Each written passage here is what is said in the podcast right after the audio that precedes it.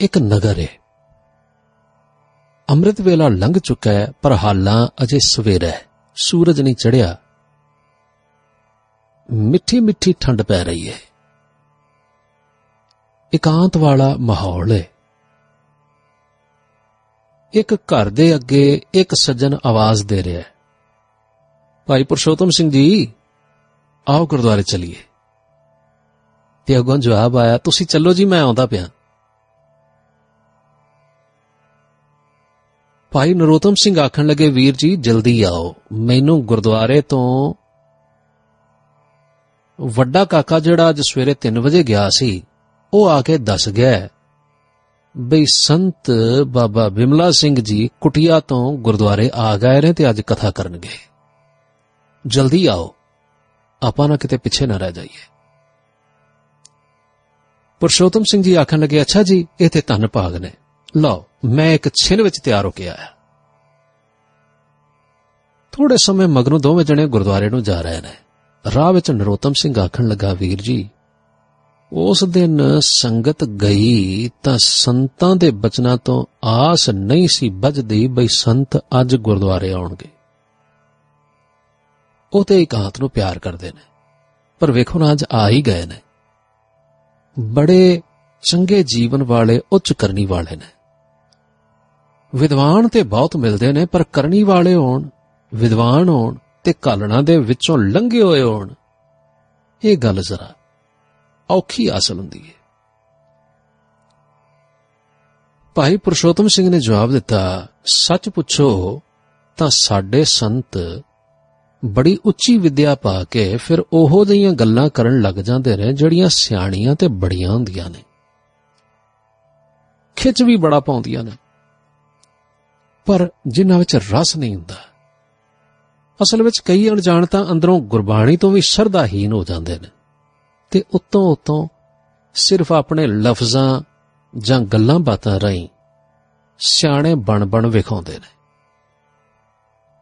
ਭਾਈ ਨਰੋਤਮ ਸਿੰਘ ਨੇ ਜਵਾਬ ਦਿੱਤਾ, ਬਈ ਜਿਵੇਂ ਆਪਾਂ ਨੂੰ ਬਾਬਾ ਬਿਮਲਾ ਸਿੰਘ ਨੇ ਸਮਝਾਇਆ ਸੀ ਨਾ, ਬਈ ਗੁਰਬਾਣੀ ਤੇ ਆਤਮ ਰਸ ਭਰੀ ਅੰਮ੍ਰਿਤ ਗੰਗਾ ਹੈ, ਉਹ ਠੀਕ ਹੈ।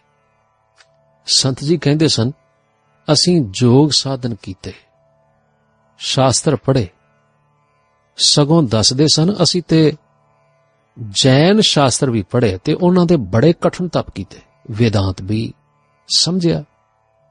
ਪਰ ਉਸ ਦਿਨ ਦੱਸਦੇ ਸਨ, ਬਈ ਸਾਨੂੰ ਤੜਪ ਤੜਪ ਕੇ, ਹਾਂ, ਤਰਸ ਤਰਸ ਕੇ, ਬਹੁਤ ਦੇਰ ਨਾਲ ਗੁਰੂ ਕੀ ਬਾਣੀ ਹਾਸਲ ਹੋਈ ਹੈ। ਇਸ ਲਈ ਨਾ ਸਾਨੂੰ ਇਸ ਦੀ ਕਦਰ ਹੈ ਤੁਹਾਨੂੰ ਮਾਂ ਦੇ ਦੁੱਧ ਨਾਲ ਲਈ ਗੁਰੂ ਕੀ ਬਾਣੀ ਕੰਨੀ ਪੈਣ ਲੱਗ ਪਈ, ਜਿਸ ਕਰਕੇ ਤੁਹਾਨੂੰ ਇਸ ਦੀ ਕਦਰ ਨਹੀਂ। ਪੁਰਸ਼ੋਤਮ ਸਿੰਘ ਆਖਣ ਲੱਗੇ, ਹਾਂ ਜੀ, ਠੀਕ ਜੇ। ਸੱਚ ਆਖਿਆ ਸਨ। ਪਰ ਵੀਰ ਜੀ ਪੜ੍ਹੇ ਲਿਖੇ ਬੰਦੇ ਇਹ ਗੱਲ ਕਿਉਂ ਨਹੀਂ ਸਮਝਦੇ? ਨਰੋਤਮ ਸਿੰਘ ਨੇ ਜਵਾਬ ਦਿੱਤਾ, ਅਸਲ ਵਿੱਚ ਨਾ ਬਹੁਤਾ ਪੜ੍ਹ ਕੇ ਬੁੱਧੀ ਤੇਜ਼ ਹੋ ਜਾਂਦੀ ਹੈ ਤੇ ਬੁੱਧੀ ਦੇ ਚਮਤਕਾਰ ਮਨ ਨੂੰ ਮੋੜ ਲੈਂਦੇ ਨੇ। ਉਦੋਂ ਮਨ ਨਾਲ ਜਾਣ ਲੈਣ ਨੂੰ ਗਿਆਨ ਸਮਝ ਕੇ ਭੁੱਲ ਵਿੱਚ ਪੈ ਜਾਈਦਾ ਸੰਤ ਜੀ ਆਖਦੇ ਸਨ, ਕੋਈ ਗਿਆਨ ਗਿਆਨ ਨਹੀਂ। ਜਦੋਂ ਤੱਕ ਨਾਮ ਸਿਮਰਨ ਨਾਲ ਉਥੇ ਨਾ ਪੜੇ ਜਿੱਥੇ ਸੁਗੰਧੀ ਰੂਪ ਵਾਹਿਗੁਰੂ ਦੇ ਨਾਲ ਜਾ ਲੱਗੀਦਾ ਹੈ। ਬਿਨਾ ਸਿਮਰਨ ਦੇ ਆਪਾ ਰਸ ਰੂਪ ਵਾਹਿਗੁਰੂ ਨਾਲ ਲੱਗ ਕੇ ਰਸ ਰੂਪ ਨਹੀਂ ਹੁੰਦਾ। ਇਸ ਕਰਕੇ ਸਾਰੇ ਗਿਆਨ, ਧਿਆਨ ਨਾਮ ਤੋਂ ਬਿਨਾ ਸਫਲ ਨਹੀਂ ਹੁੰਦੇ। ਕਿਉਂਕਿ ਸਾਡੀ ਸੁਰਤੀ ਵਿੱਚ ਜਾਂ ਜਿਵੇਂ ਸੰਤ ਜੀ ਕਹਿੰਦੇ ਸਨ, ਸਾਡੀ ਬਿਰਤੀ ਵਿੱਚ ਅਕਾਲ ਪੁਰਖ ਵਾਹਿਗੁਰੂ ਟਿਕ ਕੇ ਨਿਰੰਤਰ ਮੇਲ ਵਾਂਗੂ ਜਦੋਂ ਤੱਕ ਨਹੀਂ ਨਾ ਬੈਂਦਾ ਉਦੋਂ ਤੱਕ ਹਰ ਵੇਲੇ ਰਸ ਰੂਪ ਨਹੀਂ ਹੋ ਸਕੀਦਾ। ਉਸ ਵੇਲੇ ਉਹਨਾਂ ਨੇ ਸ੍ਰੀ ਜਪਜੀ ਸਾਹਿਬ ਦਾ ਇਹ ਪਦਾ ਵੀ ਪੜਿਆ ਸੀ। ਇਕ ਦੂ ਜੀਭੋਂ ਲੱਖ ਹੋਏ ਲੱਖ ਹੋਵੇ ਲਖ ਵੀਸ, ਲਖ ਲਖ ਗੇੜਾ ਆਖੀਐ, ਏਕ ਨਾਮ ਜਗਦੀਸ਼, ਏਤ ਰਾ ਪਤ ਪਵੜੀਆਂ ਚੜਿਆ ਹੋਏ 21 ਸੁਣ ਗੱਲਾਂ ਆਕਾਸ਼ ਕੀ ਕੀਟਾਂ ਆਈ ਰੀਸ, ਨਾਨਕ ਨਦਰੀ ਪਾਈਐ, ਕੂੜੀ ਕੂੜੇ ਠੀਸ। ਸੋ ਵੀਰ ਜੀ ਸੰਤ ਜੀ ਹੋਰਾਂ ਦਾ ਆਉਣਾ ਤੇ ਬੜਾ ਚੰਗਾ ਹੈ। ਵੈਸੇ ਵੀ ਨਾ ਸੰਤ ਜੀ ਤਾਂ ਬਿਲਕੁਲ ਪੰਛੀ ਵਾਂਗ ਨੇ, ਪਤਾ ਨਹੀਂ ਕਦੋਂ ਉਡਾਰੀ ਮਾਰ ਜਾਣ, ਕਦੋਂ ਤੁਰ ਜਾਣ। ਸਾਨੂੰ ਵੱਧ ਤੋਂ ਵੱਧ ਲਾਹਾ ਲੈਣਾ ਚਾਹੀਦਾ ਹੈ। ਭਾਈ ਪੁਰਸ਼ੋਤਮ ਸਿੰਘ ਨੇ ਜਵਾਬ ਦਿੱਤਾ, ਸੱਚ ਆਖਿਆ ਨੇ, ਮੈਂ ਤਾਂ ਜਿੰਨੇ ਦਿਨ ਛੁੱਟੀ ਤੇ ਆ, ਰੋਜ਼ ਚੱਲਣਾ ਕਰਾਂਗਾ। ਚੰਗੇ ਜੀਵਨ ਵਾਲੇ, ਉੱਚੀ ਕਰਨੀ ਵਾਲੇ ਗੁਰੂ ਕੇ ਸਿੱਖ ਦੁਰਲਭ ਹੋ ਰਹੇ ਨੇ। ਇੰਨੀ ਦੇਰ ਨੂੰ ਗੁਰਦੁਆਰਾ ਆ ਗਿਆ ਤੇ ਦੋਵੇਂ ਜਣੇ ਅੰਦਰ ਚਲੇ ਗਏ। ਆਸਾ ਦੀ ਵਾਰ ਦੇ ਕੀਰਤਨ ਦਾ ਭੋਗ, ਜਿਹੜਾ ਕਿ ਸੰਗਤ ਨੇ ਆਪ ਸ਼ੁਰੂ ਕੀਤਾ ਸੀ ਥੋੜੀ ਦੇਰ ਬਾਅਦ ਬਹਿ ਗਿਆ। ਸੰਤ ਜੀ ਮਹਾਰਾਜ ਦੀ ਤਾਬਿਆ ਬੈਠੇ ਸਨ। ਜਦੋਂ ਕਦੇ ਸੰਤ ਜੀ ਗੁਰਦੁਆਰੇ ਆ ਜਾਣ, ਤਾਂ ਉਦੋਂ ਕਿਸੇ ਸ਼ਬਦ ਦੀ ਕਥਾ ਕਰਿਆ ਕਰਦੇ ਸਨ। ਜੋ ਸ਼ਬਦ ਪਹਿਲੋਂ ਆ ਜਾਏ, ਉਸੇ ਦੀ ਵਿਆਖਿਆ ਕਰਦੇ ਸਨ। ਇਹ ਸਾਡੇ ਸੰਤ ਬਿਮਲਾ ਸਿੰਘ ਜੀ ਉਹਨਾਂ ਸਾਧਾਂ ਵਰਗੇ ਨਹੀਂ ਸਨ, ਜਿਹੜੇ ਕਿਸੇ ਖਾਸ ਥਾਂ ਤੇ ਰਹਿ ਕੇ ਸੰਸਕ੍ਰਿਤ ਵਿਦਿਆ ਦੇ ਜਾਂ ਹੋਰ ਕਿਸੇ ਵਿਦਿਆ ਦੇ ਪੰਡਤ ਹੋ ਕੇ ਜਦੋਂ ਮੌਕਾ ਬਣੇ, ਗੁਰੂ ਗ੍ਰੰਥ ਸਾਹਿਬ ਦੀ ਤਾਬਿਆ ਬਹਿ ਕੇ ਕਥਾ ਕਰਨ ਬਹਿ ਤੇ ਜਾਂਦੇ ਨੇ। ਪਰ ਬਾਣੀ ਦੇ ਠੀਕ ਅਰਥ ਨਾ ਸਮਝ ਆਉਣ ਕਰਕੇ ਅਰਥ ਉਲਟ-ਪੁਲਟ ਕਰ ਦਿੰਦੇ ਨੇ। ਤੇ ਹਰ ਖਿਆਲ ਨੂੰ ਆਪਣੀ ਮਨਮਰਜ਼ੀ ਮੁਤਾਬਕ ਢਾਲਣ ਦਾ ਯਤਨ ਕਰਦੇ ਨੇ। ਇਹ ਗੁਰਮੁਖ ਪਿਆਰੇ ਸੰਤ ਬਿਮਲਾ ਸਿੰਘ ਜੀ, ਜਦੋਂ ਤੋਂ ਆਪ ਗੁਰਬਾਣੀ ਦੇ ਪਿਆਰ ਵਿੱਚ ਆਏ ਸਨ ਤੇ ਉਪਦੇਸ਼ ਮਿਲਿਆ ਸੀ ਨਾ, ਕਿ ਵਾਹਿਗੁਰੂ ਨੂੰ ਪ੍ਰੇਮ ਸਰੂਪ ਜਾਣ ਕੇ ਸਿਮਰਨ ਕਰੋ। ਉਦੋਂ ਤੋਂ ਹੀ ਮਹਾਪੁਰਖਾਂ ਨੇ ਸੁਖਮਣੀ ਸਾਹਿਬ ਰੋਜ਼ ਪੜਨ ਦੀ ਤਾਕੀਦ ਕੀਤੀ ਸੀ। ਫਿਰ ਉਹਨਾਂ ਨੂੰ ਗੁਰਬਾਣੀ ਦਾ ਇਸ ਤਰ੍ਹਾਂ ਸਵਾਦ ਪਿਆ ਤਾਂ ਉਹਨਾਂ ਨੇ ਇੱਕ ਸਿਆਣੇ ਵਿਦਵਾਨ ਤੋਂ ਸ੍ਰੀ ਗੁਰੂ ਗ੍ਰੰਥ ਸਾਹਿਬ ਜੀ ਦੇ ਅਰਥ ਪੜ੍ਹ ਲਏ। ਵਿਦਵਾਨ ਤੇ ਕਰਨੀ ਵਾਲੇ ਹੋਣ ਕਰਕੇ ਫਿਰ ਉਹਨਾਂ ਉੱਤੇ ਨਾ ਸਾਰੇ ਗੋਹਜ ਭਾਵ ਖੁੱਲ ਗਏ। ਸੋ ਆਪ ਜਦੋਂ ਕਦੇ ਮੌਕਾ ਬਣੇ ਤਾਂ ਇਸ ਭਾਵ ਨੂੰ ਲੈ ਕੇ ਕਥਾ ਕਰਦੇ ਸਨ ਕਿ ਇਹ ਸ੍ਰੀ ਗੁਰੂ ਗ੍ਰੰਥ ਸਾਹਿਬ ਜੀ ਦੀ ਸੇਵਾ ਹੈ। ਸਾਧ ਸੰਗਤ ਨੂੰ ਵਾਹਿਗੁਰੂ ਜੀ ਦਾ ਨਾਮ ਜਪਣ ਵੱਲ ਪ੍ਰੇਰਣਾ ਕਰਨਾ। ਆਪ ਜਪੈ, ਅਵਰਹਿ ਨਾਮ ਜਪਾਵੈ। ਇਹ ਗੁਰੂ ਦੇ ਹੁਕਮ ਦੀ ਪਾਲਣਾ ਹੈ। ਕਥਾ ਇਨੀ ਪਿਆਰੀ ਕਰਦੇ ਸਨ ਵੀ ਸੁਣਨ ਵਾਲੇ ਮੋਹਿਤ ਹੋ ਜਾਂਦੇ ਸਨ। ਅੱਜ ਜਦੋਂ ਕਥਾ ਕਰਨ ਲਈ ਤਿਆਰ ਹੋਏ ਤਾਂ ਵਾਕ ਇਹ ਆਇਆ, ਸੋਰਠ ਮਹਿਲਾ ਪੰਜਵਾਂ ਕੋਟ ਬ੍ਰਹਮੰਡ ਕੋ ਠਾਕੁਰ ਸੁਆਮੀ ਸਰਬ ਜੀਆਂ ਕਾ ਦਾਤਾ ਰੇ। ਪ੍ਰਤ ਪਾਲੈ, ਨਿਤ ਸਾਰ ਸਮਲੈ ਇੱਕ ਗੁਣ ਨਹੀਂ ਮੂਰਖ ਜਾਤਾ ਰੇ।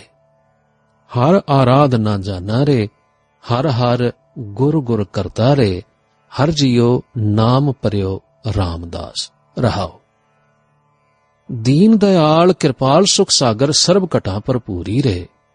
ਪੇਖਤ ਸੁਨਤ ਸਦਾ ਹੈ ਸੰਗੇ ਮੈਂ ਮੂਰਖ ਜਾਣਿਆ ਦੂਰੀ ਰੇ ਹਰ ਬੇਅੰਤ ਹਉ ਮਿਤ ਕਰ ਵਰਣਾਉ ਕਿਆ ਜਾਣਾ ਹੋਏ ਕੈਸੋ ਰੇ ਕਰਉ ਬੇਨਤੀ ਸਤਗੁਰ ਆਪਣੇ ਮੈਂ ਮੂਰਖ ਦੇਹੋ ਉਪਤੇਸ਼ੋ ਰੇ ਮੈਂ ਮੂਰਖ ਕੀ ਕੇਤਕ ਬਾਤ ਹੈ ਕੋਟ ਪਰਾਧੀ ਤਰਿਆ ਰੇ ਗੁਰ ਨਾਨਕ ਜਿਨ ਸੁਣਿਆ ਪੇਖਿਆ ਸੇ ਫਿਰ ਗਰਭਾਸ ਨਾ ਪਰਿਆ ਰੇ ਸੰਤ ਜੀ ਨੇ ਇਸ ਸ਼ਬਦ ਦਾ ਪਾਠ ਕਰਕੇ ਫਿਰ ਕਥਾ ਆਰੰਭ ਕੀਤੀ। ਐਸੀ ਸੋਹਣੀ ਤੇ ਪ੍ਰਭਾਵ ਵਾਲੀ ਕਥਾ ਕੀਤੀ ਕਿ ਸਾਰੀ ਸੰਗਤ ਇਕਾਗਰ ਚਿਤ ਹੋ ਕੇ ਉੱਚੀ ਸੁਰਤ ਵਿੱਚ ਜੁੜ ਗਈ। ਜਦੋਂ ਸੰਤ ਜੀ ਭੋਗ ਪਾ ਚੁੱਕੇ ਤਾਂ ਥੋੜੀ ਦੇਰ ਚੁੱਪ ਵਰਤੀ ਰਹੀ। ਫਿਰ ਭਾਈ ਪੁਰਸ਼ੋਤਮ ਸਿੰਘ ਨੇ ਹੱਥ ਜੋੜ ਕੇ ਆਖਿਆ, ਸੰਤ ਜੀ, ਮੈਂ ਕਿਸੇ ਸ਼ੰਕਾ ਵਾਲੇ ਭਾਵ ਨਾਲ ਤੇ ਨਹੀਂ। ਪਰ ਆਪਣੇ ਸੁਖ ਲਈ ਤੁਹਾਡੇ ਕੋਲੋਂ ਇੱਕ ਗੱਲ ਪੁੱਛਣੀ ਹੈ। ਜੇ ਤੁਹਾਡੀ ਆਗਿਆ ਹੋਵੇ। ਸੰਤ ਜੀ ਨੇ ਆਖਿਆ, ਜੀ ਸਦਕੇ ਪੁੱਛੋ।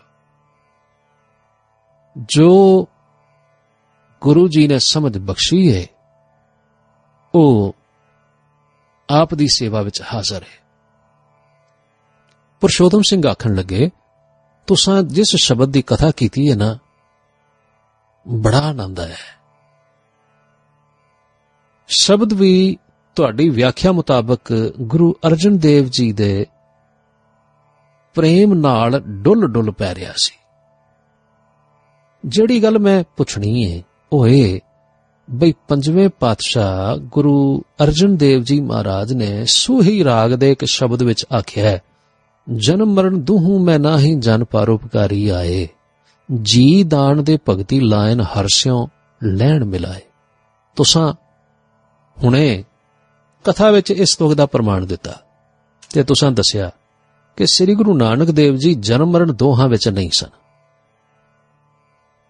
ਇਹ ਇਸ ਤੁਕ ਦਾ ਭਾਵ ਹੈ। ਪਰ ਸੰਤ ਜੀ, ਗੁਰੂ ਜੀ ਤੇ ਇਸ ਜਗਤ ਵਿੱਚ ਆਏ ਵੀ ਤੇ ਫਿਰ ਗਏ ਵੀ। ਤੇ ਅਸੀਂ ਗੁਰੂ ਜੀ ਦੇ ਆਉਣ ਤੇ ਜਾਣ ਦੇ ਦਿਨਾਂ ਤੇ ਪੁਰਬ ਮਨਾਉਣੇ ਆ। ਫਿਰ ਜਨਮ ਮਰਨ ਦੁਹੂ ਮੈਂ ਨਾਹੀ ਵਾਲੀ ਗੱਲ ਠੀਕ ਕਿਵੇਂ ਹੋਈ? ਭਾਈ ਪੁਰਸ਼ੋਤਮ ਸਿੰਘ ਦਾ ਇਹ ਸਵਾਲ ਸੁਣ ਕੇ ਸਾਰੀ ਸੰਗਤ ਦਾ ਧਿਆਨ ਸੰਤ ਜੀ ਹੋਰਾਂ ਦੇ ਜਵਾਬ ਦੇਣ ਵੱਲ ਹੋ ਗਿਆ। ਸੰਤ ਜੀ ਆਖਣ ਲੱਗੇ, ਖਾਲਸਾ ਜੀ, ਜਦੋਂ ਜੀਵ ਸਰੀਰ ਧਾਰਨ ਕਰਦਾ ਹੈ ਤਾਂ ਕਰਮ ਕਰਦਾ ਹੈ। ਇਹਨਾਂ ਕਰਮਾਂ ਨਾਲ ਉਸ ਦਾ ਸੁਭਾਅ ਤੇ ਵਾਸ਼ਨਾਵਾਂ ਬਣਦੀਆਂ ਨੇ। ਉਸ ਦੇ ਕੀਤੇ ਕਰਮਾਂ ਦੇ ਨਤੀਜੇ ਨਿਕਲਦੇ ਨੇ। ਭਾਵ ਉਹਨਾਂ ਨੂੰ ਫਲ ਲੱਗਦਾ ਹੈ। ਸੋ ਇਹ ਕਰਮ ਤੇ ਇਸ ਤੋਂ ਅੰਦਰ ਬਹਿ ਗਈ ਵਾਸ਼ਨਾ ਉਸ ਨੂੰ ਜਨਮ ਮਰਨ ਤੱਕ ਪਹੁੰਚਾ ਦਿੰਦੀ ਹੈ। ਜਨਮ ਧਾਰ ਕੇ ਫਲ ਭੋਗਦਾ ਹੈ ਤੇ ਫਿਰ ਹੋਰ ਕਰਮ ਕਰਦਾ ਹੈ। ਇਸ ਤਰ੍ਹਾਂ ਹਰ ਜੀਵ ਆਪਣੇ ਕਰਮਾਂ ਦਾ ਬੱਧਾ ਇੱਥੇ ਆਉਂਦਾ ਹੈ। ਇਸ ਨੂੰ ਕਹੀਦਾ ਕਿ ਹਰ ਜੀਵ ਜਨਮ ਮਰਨ ਵਿੱਚ ਹੈ। ਪਰ ਜੇ ਕੋਈ ਇੱਥੇ ਕਰਮਾਂ ਦੇ ਬੰਧ ਤੋਂ ਬਿਨਾ ਆਵੇ, ਤਾਂ ਉਸ ਨੂੰ ਆਖੀਦਾ ਹੈ ਜਨਮ ਮਰਨ ਵਿੱਚ ਨਹੀਂ। ਜੇ ਇਸ ਗੱਲ ਨੂੰ ਤੁਸੀਂ ਕਿਸੇ ਉਦਾਹਰਣ ਨਾਲ ਸਮਝਣਾ ਹੋਵੇ, ਤਾਂ ਇਸ ਤਰ੍ਹਾਂ ਸਮਝੋ। ਇੱਕ ਜੇਲ੍ਹ ਵਿੱਚ ਜੀਵ ਅੰਦਰ ਬਾਹਰ ਆਉਂਦੇ ਨੇ। ਇਸ ਤਰ੍ਹਾਂ ਸਮਝੋ। ਬਈ ਜੇਲ੍ਹ ਵਿੱਚ ਜਾਣਾ, ਜੇਲ੍ਹ ਵਿੱਚ ਜਨਮ ਲੈਣਾ ਤੇ ਬਾਹਰ ਆਉਣਾ ਜੇਲ੍ਹ ਵਿੱਚੋਂ ਮਰਨ ਦੇ ਸਮਾਨ ਹੈ। ਸੋ ਜੇਲ੍ਹ ਵਿੱਚ ਜਨਮ ਮਰਨ ਕਰਮਾਂ ਮੁਤਾਬਕ ਹੁੰਦਾ ਹੈ। ਜੋ ਜਾਂਦੇ ਨੇ, ਕਰਮਾਂ ਦੇ ਬੰਨੇ ਜਾਂਦੇ ਨੇ। ਪਰ ਉਸੇ ਜੇਲ੍ਹ ਵਿੱਚ ਉਸੇ ਬੂਹੇ ਥਾਈ ਦਰੋਗਾ, ਪਹਿਰੇਦਾਰ ਸਿਪਾਈ ਡਾਕਟਰ ਸਭ ਲੰਘਦੇ ਨੇ। ਪਰ ਉਹ ਕਿਸੇ ਸਜ਼ਾ ਦੇ ਕਰਕੇ ਕਰਮਾਂ ਦੇ ਬੰਨੇ ਹੋਏ ਉੱਥੇ ਨਹੀਂ ਜਾਂਦੇ। ਸਗੋਂ ਇਹ ਤਾਂ ਕਿਸੇ ਫਰਜ਼ ਦੇ ਨਿਭਾਉਣ ਲਈ ਜਾਂਦੇ ਨੇ। ਤੇ ਤੀਜੇ ਉਹ ਨੇ, ਧਾਰਮਿਕ ਜੀਵਨ ਵਾਲੇ ਜਿਹੜੇ ਕਿਸੇ ਜੇਲ੍ਹ ਵਿੱਚ ਬਿਲਕੁਲ ਸੁਤੰਤਰ ਇੱਛਾ ਨਾਲ ਜਾਂਦੇ ਨੇ। ਉਹ ਜਾਂਦੇ ਤੇ ਉਸੇ ਰਸਤੇ ਹੀ ਨੇ। ਪਰ ਉਹ ਕਰਮਾਂ ਨਾਲ ਬੰਨੇ ਹੋਏ ਨਹੀਂ ਜਾਂਦੇ, ਬਲਕਿ ਪਰਉਪਕਾਰ ਕਰਨ ਲਈ ਜਾਂਦੇ ਨੇ। ਤਾਂ ਕਿ ਜੀਵਾਂ ਨੂੰ ਸੁਮਤ ਦੇਣ ਤੇ ਉਹਨਾਂ ਦਾ ਭਲਾ ਹੋ ਜਾਏ ਤੇ ਫਿਰ ਇਹ ਜੀਵ ਜੇਲ੍ਹ ਵਿੱਚ ਨਾ ਫਸਣ।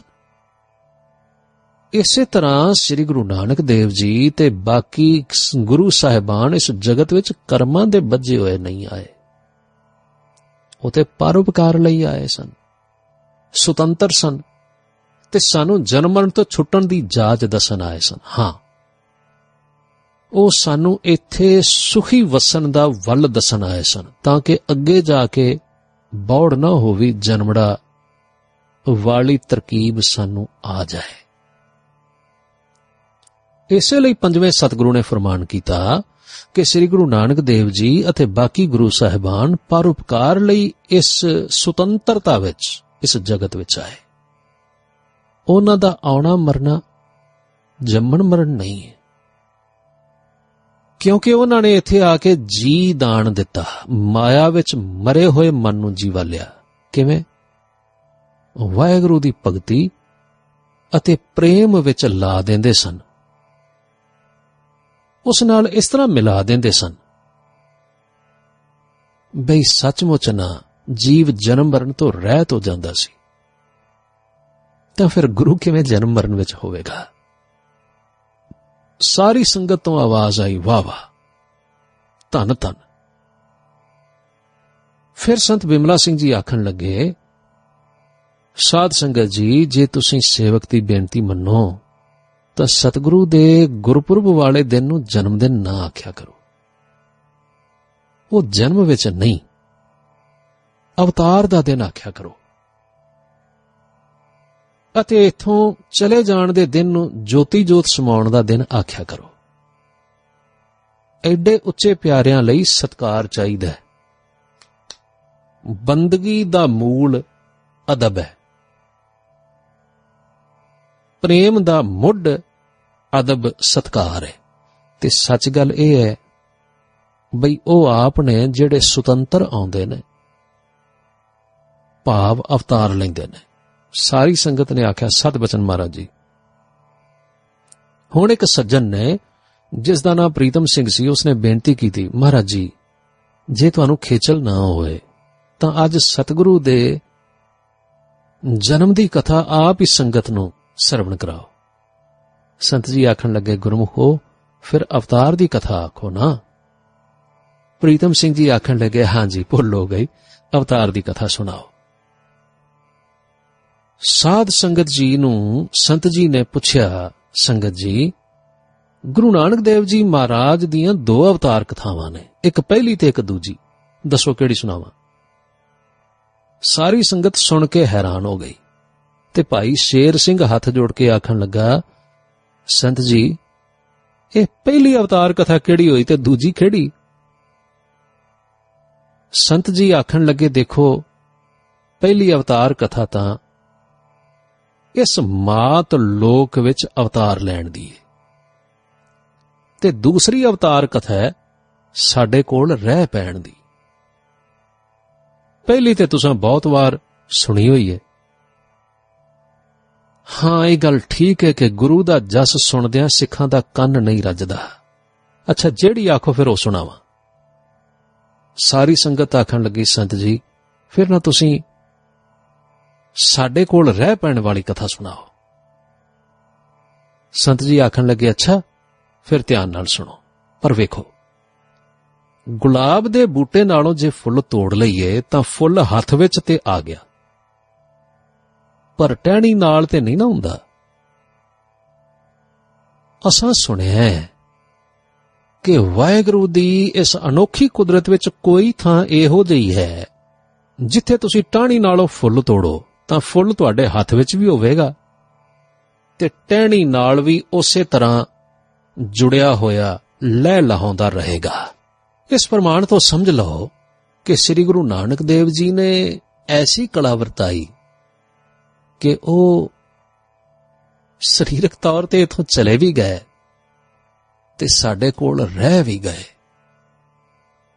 ਚਲੇ ਗਏ ਦੀ ਸਾਖੀ ਤੇ ਤੁਸੀਂ ਸੁਣੀ ਹੈ ਪਰ ਰਹਿ ਪੈਣ ਦੀ ਸਾਖੀ ਮੈਂ ਤੁਹਾਨੂੰ ਸੁਣਾਉਣਾ।